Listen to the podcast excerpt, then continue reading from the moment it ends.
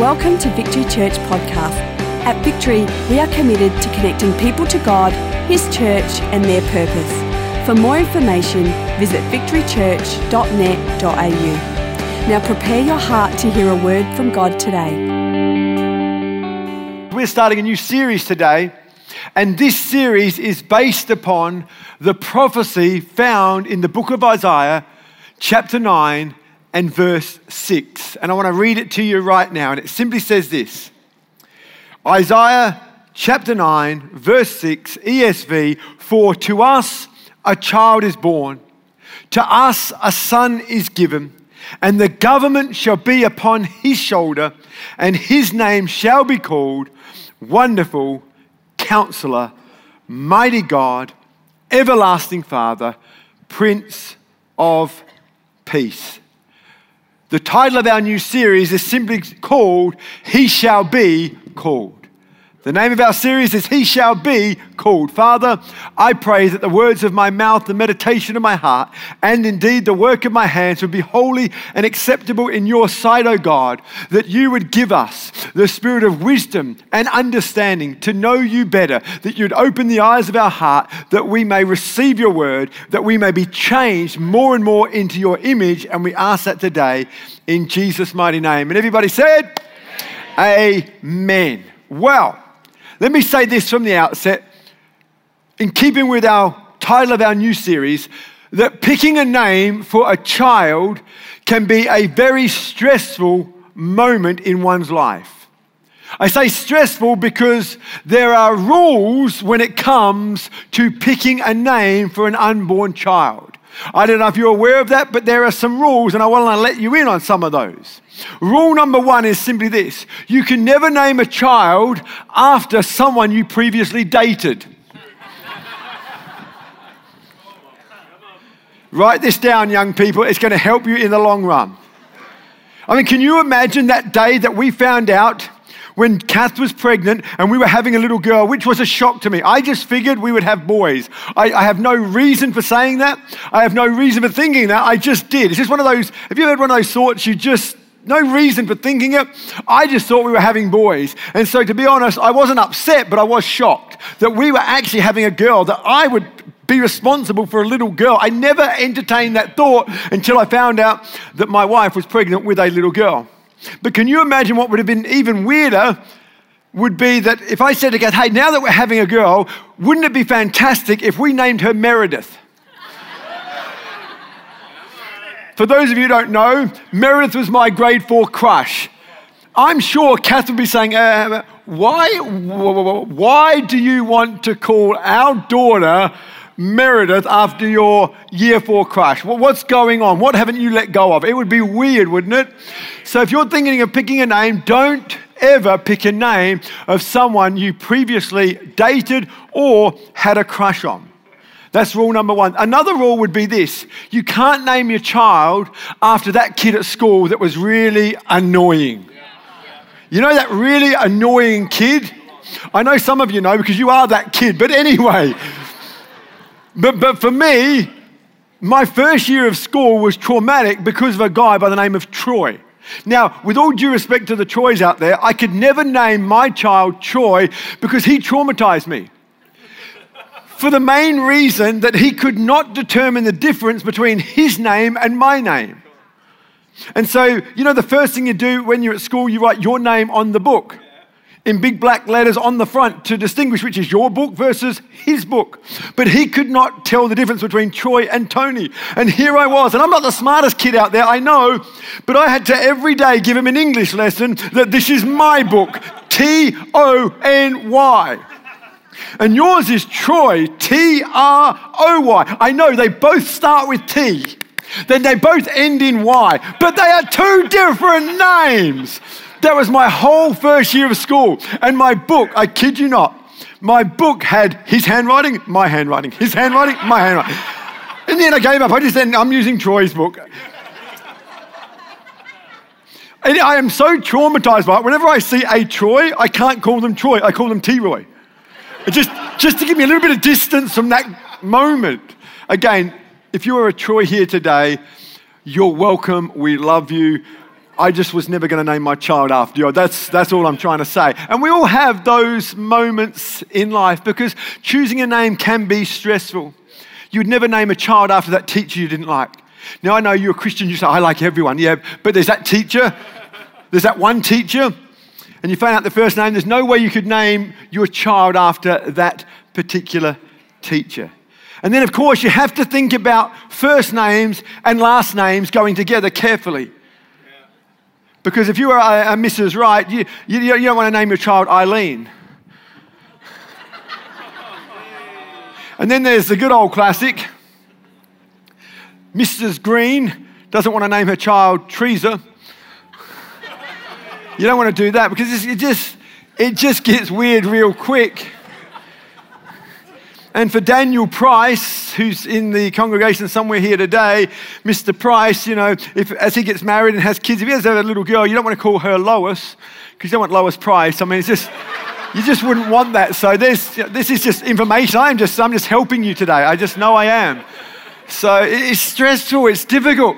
And this affected me personally because some of the names I really liked, I couldn't have because of my last name. My last name is not a usual last name. You know, no points for saying that. Rainbow, it's like a real weird name. But there are some names that I really loved. And when I found out that we were having a little girl, I, I loved the name Summer. The trouble is, I couldn't call her Summer because of Rainbow. Summer Rainbow just gets a little bit too hippie, don't you think? when you're a pastor and you've got a child named Summer Rainbow, I think, hey, what kind of church is it? Like, what? I love the name Summer. I do. I just, Every time I see a summer, I say, Oh, I love the name Summer. I wish we could have called our kids Summer, but we couldn't. we couldn't. And another name I love is Sky. But that gets even weirder. Sky Rainbow is even weirder. And then one name I liked as a boy, and this was my first choice of a boy's name, was Noah. Spelled N O A. I dropped the H, like special Noah kind of cool, Noah Rainbow. And then it gets weird, and I think, man, my poor son having the name Noah Rainbow, and he's a pastor's kid. I mean, that's just, he's going to get picked on every day at school. Noah Rainbow, come here. Okay, bang. Just like, I could. So I had to forego three of my favorite names just because of our last name. It's stressful. It stressed me out. How many can relate to what I'm talking about? I say that in jest, although there's a little bit of truth, so take it for what it is. But all jokes aside, names have a great deal of meaning, uh, particularly when you look at biblical names. For Hebrew culture in the Bible, names took on great meaning, particularly in the Old Testament. You think back to Adam, the very first man who ever walked the earth. He was given that name because the very name Adam means earth. He was the first man on the earth, and his name was a reminder of that very fact. The very first woman ever placed on the planet was called Eve, and Eve simply means mother of all the living. These were not just any old names, these were significant names with significant meanings. Abraham was the father of many nations. Isaac means laughter, and Asher means blessed and happy. Uh, my niece is named Ashari. You might say, where did that come from? Because many of you have never heard the name Ashari before. And the reason her name is Ashari is because her mum and dad like the name Asher. Asher means blessed and happy. And had they had a boy, he would have been called Asher. But they didn't have a boy, they had a girl. And they were happy about that. But they liked the name Asher so much, they said, How can we make a, a, it into a, a female name? And so, quite literally, this is no joking, they took Asher, put an eye on it, and we ended up with Ashari, which means blessed and happy, which was not true of her when she was a baby. She was the most difficult, awkward baby that I've ever come across. All she did was cry. But thankfully, she's turned into a beautiful girl and she's just amazing. See, the name of a person told you something about their character and something about their nature. Who remembers the old film back in the 90s, Dances with Wolves? You remember that film? And uh, that was film was named after the main character in that film, who was Kevin Costner. And he was in the field one day playing with this little wolf who he called Two Socks because he had two white feet. Again, significant name for significant meaning. And he was playing, and this Indian tribe were watching him, and they called him Dancers with Wolves. Why? It's not very deep because he was dancing with wolves. I mean, it, his name had meaning. Names are important. We wanted to name our child Mitchell, we wanted to name him Jacob. But someone said, Do you know Jacob means deceiver? And again, I know we have Jacobs here. We love you. Keep on deceiving. It's awesome. But the moment we found that, it just kind of, I just, I just, I just can't call him Jacob now. It just put me off the name Jacob. But again, for you Jacobs out there, God bless you. You'll do well in life. Uh, but, but we couldn't do that. And we end up with Mitchell. And Mitchell means like God. I wanted a child that was like God. And he is, because he thinks he knows everything. I mean, he's, he's so much like God. It just is what it is. And so over the next four weeks, we want to look at the four names given to this unborn Messiah. You see, this was a prophecy that was given some 700 years before the Messiah was even born. And it was prophesied into a season of turmoil and great fear amongst Israel. And this prophecy reveals something about the character and the nature of our Messiah to come. And not only does it reveal something about our character and nature of the Messiah to come, it reveals something about the character and nature of our Messiah in relation to our needs. It reveals something of who he is and also something that only he can do. And that is encouraging news, particularly at this Christmas time. And so I want to look at the fact today that he shall be called Wonderful Counselor. We're going to delve down into those two things today. Wonderful Counselor. Say after me, Wonderful, wonderful. Counselor. He shall be called Wonderful Counselor. The word wonderful is the Hebrew word Pele, just like the soccer player, Pele. And it means beyond understanding. It means too wonderful for words. You see, when Isaiah wrote this. He was writing to describe a Savior that was yet to be born that was hard to put into words. In other words, Isaiah struggled with what we struggle with today to try to describe that which is undescribable. And so he uses a word that declares that there is no word big enough or great enough or awesome enough to tell us who he really is. That's what this one word wonderful means. It means beyond wonderful. It means beyond our wildest imagination or comprehension. It's two wonderful words. It was something that is beyond human capability. It is something astonishing. It is an act of God. In other words, Isaiah was saying, This child that is to be born is no ordinary child. He is quite literally out of this world. He's like no other child that is ever to be born. He is truly, truly wonderful. He's magnificent. He's glorious. He's powerful. He's strong. He's awesome. And if what I'm saying is true today, and it is. Here's my question for us as a church why do we get so bored? Why are we so dull when it comes to this wonderful, amazing, awesome God? Where does this dullness creep in? Where does this boredom come from? Why are we so quick to give up and to give in on this wonderful, magnificent, amazing God called the Messiah, the Christ?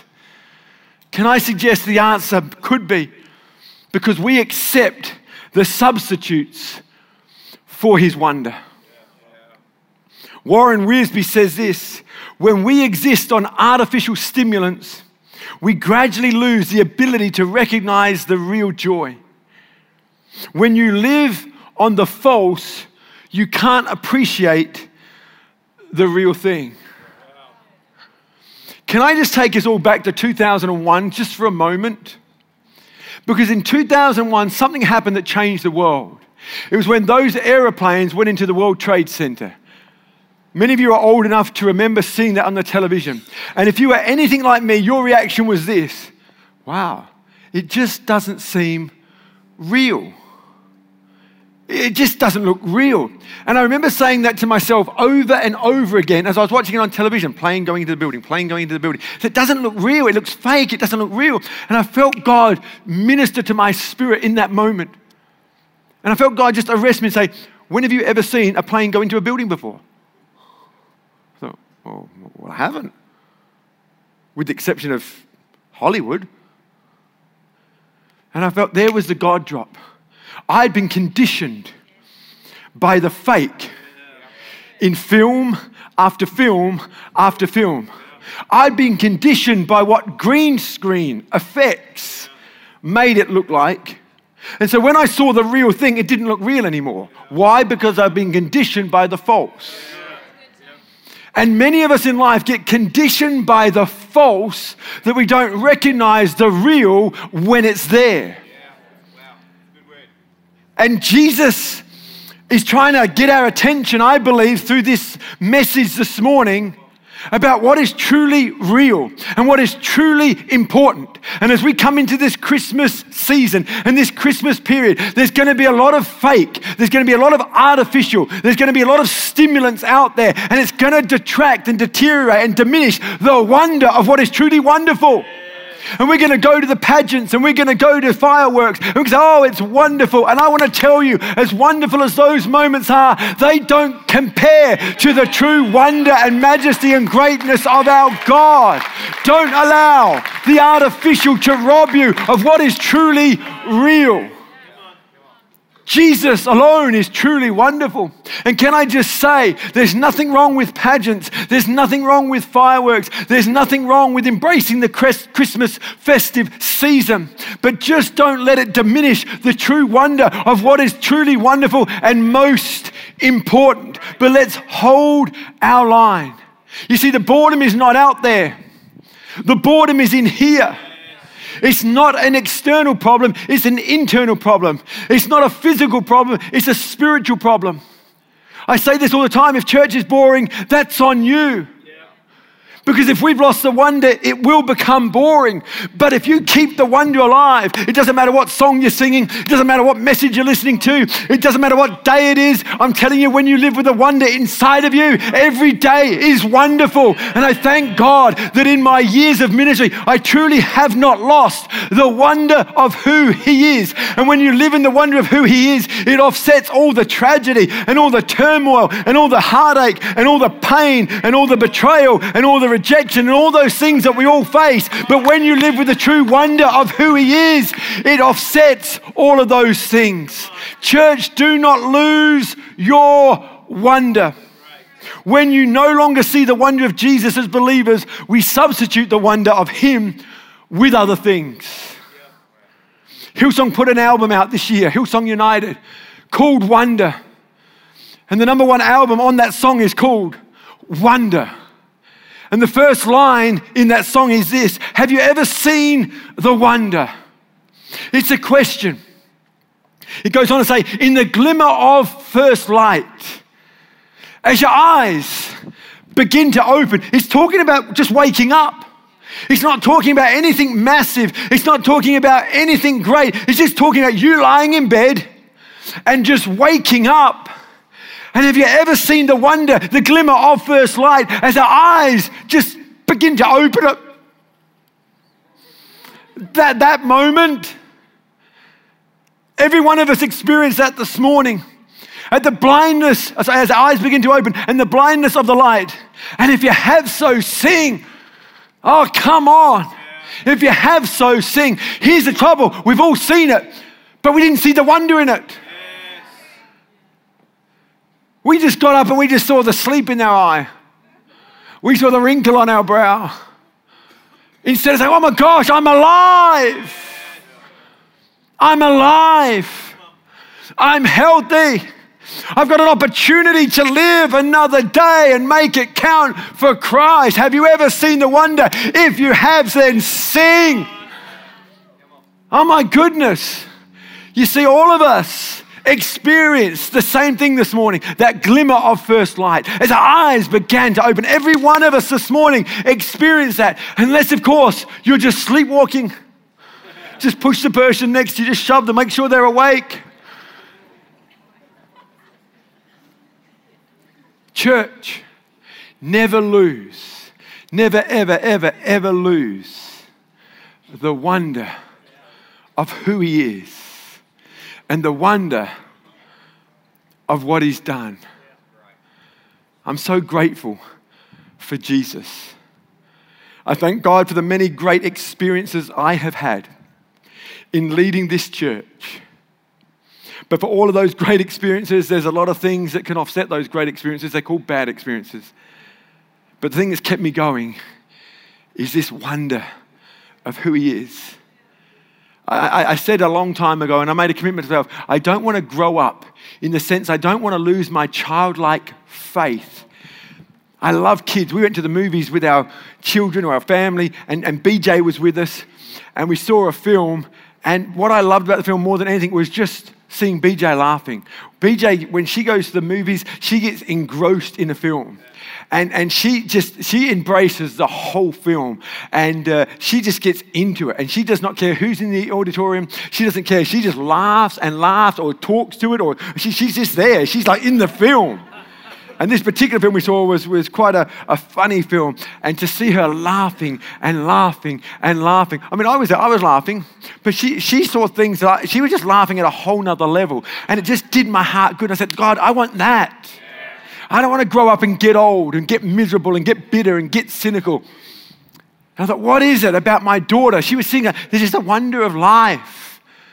Just excited about life.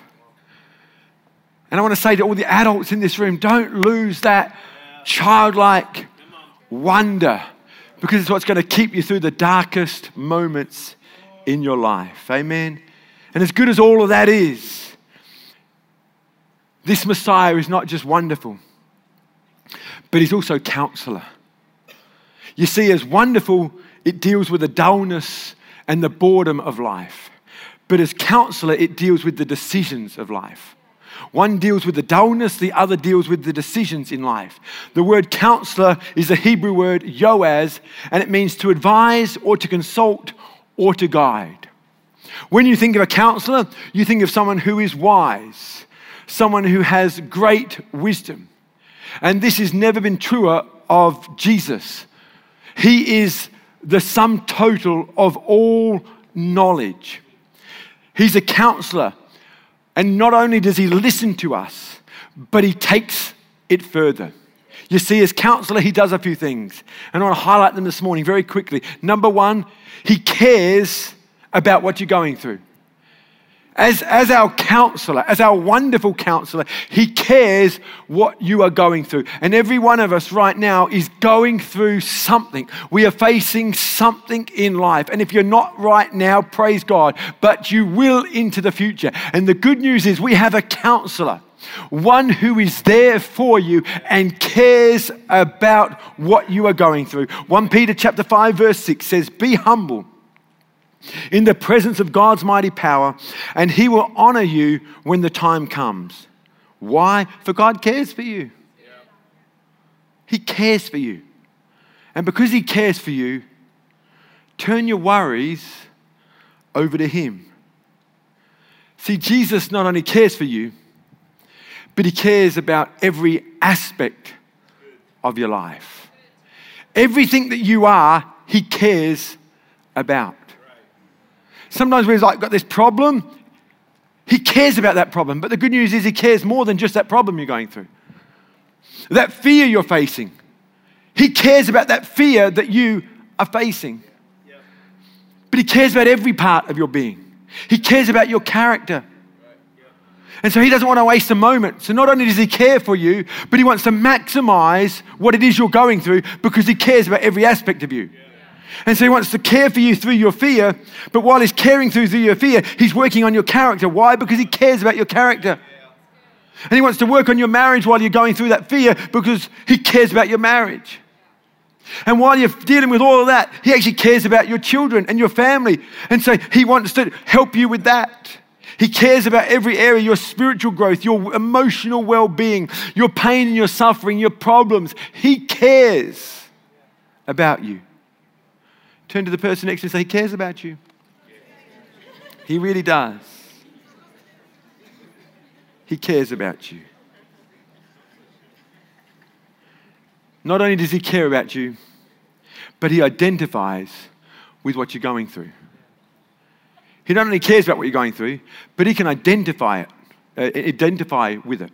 In Hebrews chapter 4, verse 15, it says, For we do not have a high priest who is unable to sympathize with our weaknesses, but one who in every respect has been tempted as we are, yet without sin. You see, whatever you're facing, whatever you're dealing with, whatever you're going through, Jesus has been through it. He's not a high priest that can't identify. He's not that person who can't identify what you're going through. Jesus said to his disciples, When you are ridiculed and mocked and hated because of your faith, remember this they hated me first. That's what Jesus did. He went first. And leadership, in its purest, simplest form, is that we go first. When it comes to being the man of the home, the head of the home, there's contention around that because of women's lib, etc., etc. But being the leader of the home, being the head of the home, is just more responsibility. It means you go first, men. It means, like Jesus, you forgive first. Jesus hung on the cross and he said, Father, forgive them. They don't know what they're doing. So if you want to be the head of the home, it's not a chauvinistic position, it's a humble position where we go first and we say, I forgive you. We say, Will you forgive me? We apologize, we own our mistakes. That's what leadership is. And who taught us that? Jesus, because he did it first. He went first. He taught us that. Whatever you're facing, whatever you're going through, he has been there and he's done that. He's experienced everything in life as we have, so he understands our pain, he understands our hurt. And here's the coolest thing not only can he identify, but he never sinned. And that's where we come back to this word wonderful. He, he's like nothing the world has ever seen before. He's like nothing any word can put down on paper. He's beyond all of that because he's our leader.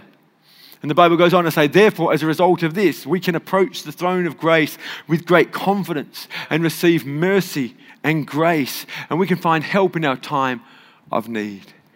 Isn't that fantastic to know? And my last point this morning, number three, as the band comes and joins me, that'd be great. He can not only identify and not only knows and cares what you're going through, but number three, he can help you with what you're going through. It's one thing just to identify, but to be able to help is a whole nother level. Hebrews chapter 2, verse 18, it says, For because he himself has suffered when tempted, he is able to help those who are being tempted. See, he not only understands, but he can also help. See, Jesus was unlike all the other religious leaders of the day. The thing they noticed about the religious leaders and Jesus and the difference was this that Jesus spoke with authority and power. In other words, he didn't have just great wisdom. Some of the religious people had great wisdom, but Jesus had this power that went with what he said. In other words, somehow he was able to back up what he said. He didn't just say something, he actually lived it. He didn't just say something, he modeled it. He didn't just say something, he fleshed it out. God so loved the world that he sent his son. And in John chapter 1, it says this, and the word became flesh. He fleshed out what the Father's love looked like. He showed the world what forgiveness looked like. He showed the world what standing your ground looks like. When you feel like running, we have an example in Jesus of what to do. Because when Jesus was in the Garden of Gethsemane, standing there, he said this if there is another way, if there's any way possible, Father, to, to get out of this moment right here, right now, if there's another way, let it be. That's Jesus saying, I want out. I've had enough. I don't want to do this. This is not comfortable. But then there's this little comma. He says, Yes, but not my will. What was Jesus doing? He was teaching us in word and action of what you do when you feel like running. You reduce yourself and surrender yourself to the will of the Father and do what He said, not what you feel. Kath shared brilliantly last week about thanksgiving. And she said it's called thanksgiving for a reason, not thanks feeling. We don't give thanks based on how we feel. We give thanks because it's something we should do. It's a choice, it's a decision. And Jesus modeled what it is, which causes us to have a great hope. Because not only do we have one we can listen to, we have one we can follow. I love that. And just as he was able to be strong and endure, he gives us strength to stand and endure. Oh, he indeed is a wonderful counselor. And so we have a response to this counsel. You can go to the best counselor in Adelaide. And if that's not good enough for you, find the best counselor in Australia. And I would probably recommend Dr. Ray Andrews as one of those great counselors. But you know what? Unless we respond to the great counsel, it's never going to help you. And so, as good as this news is today, unless we respond in a certain way, and I've got three things. Firstly, we need to respond by being honest. We have to get honest. Where are you at? We grew up in a dispensation as a teenager in the church where you weren't allowed to admit that you had a cold. Because that was, you know, that was giving in to the devil, having a negative confession, and we had our scriptures for that. But the trouble is, there was a lot of people that talked like they had a cold. And it just got ridiculous because we said, Oh, have you got a cold? No, no I don't have a cold. Like, really? So you just talk like that normally. Uh, no, no. So what is it that's going on? Uh, nothing. I just said praise to Jesus. And it's, uh, I'm the head and not the tail. And just, uh, like what? We just, we just got to get real. And being real starts with being honest. God did not give me a spirit of fear. That doesn't mean you don't, that doesn't mean you don't have a spirit of fear. It doesn't mean you're not afraid. It just means God didn't give it to you. No, I'm not afraid. God didn't give me a spirit of fear. No, I'm terrified. Just God didn't give it to me. You've got to find out the source of that fear. And the way you find out the source of that fear is just getting real with the fact you have fear first. You don't say, No, I'm not afraid because I'm a Christian. I know I shouldn't be afraid. No, no, Christians get real. You've got to get honest. Secondly, you've got to be humble.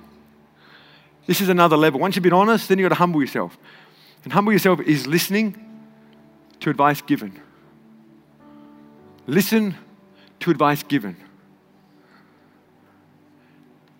You know, if you're struggling with your health and you happen to like to drink and got a taste for alcohol, and your doctor says, hey, look, you're going to have to give up the alcohol. You've got a problem. You need to listen to that advice. You're going to say, what would you know? Uh, well, they know a lot. You've got to listen. There comes a time you have to listen to someone other than yourself, other than your friends. You've got to listen to great counsel. And then, thirdly, you've got to be obedient. Until you put into practice what the counselor says, you'll never, ever, ever, ever, ever, ever experience any change in your life. He's a wonderful counselor. And that's why he can be trusted. So anything he's asking me to change in my life, I can trust him because he's wonderful. Yeah, so yeah. And he's just got something good for me off the back end of it. And so our response should be be honest, be humble, and be obedient. Why? Because he loves you as you are. Yeah.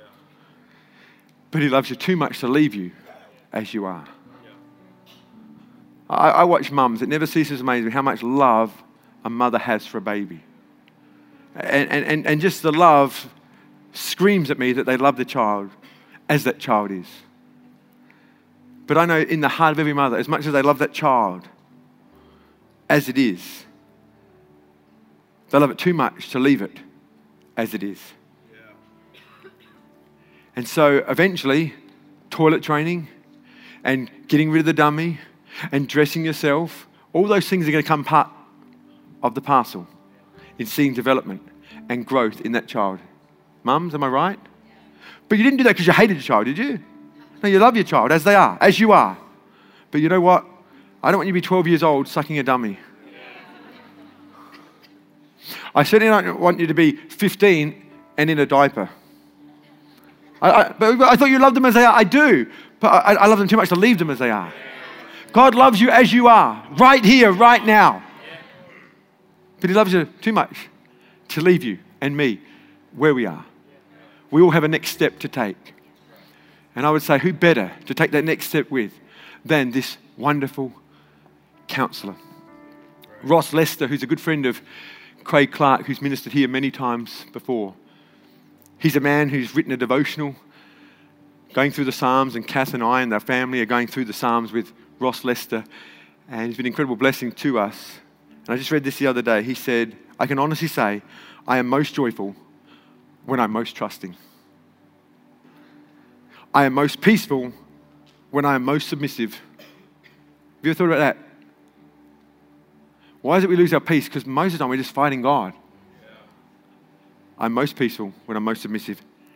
And lastly, I am most satisfied when I'm most servant hearted. And a beautiful thought. You stand with me this morning. Thank you for taking the time to listen. If you have any questions, please email us at admin at victorychurch.net.au.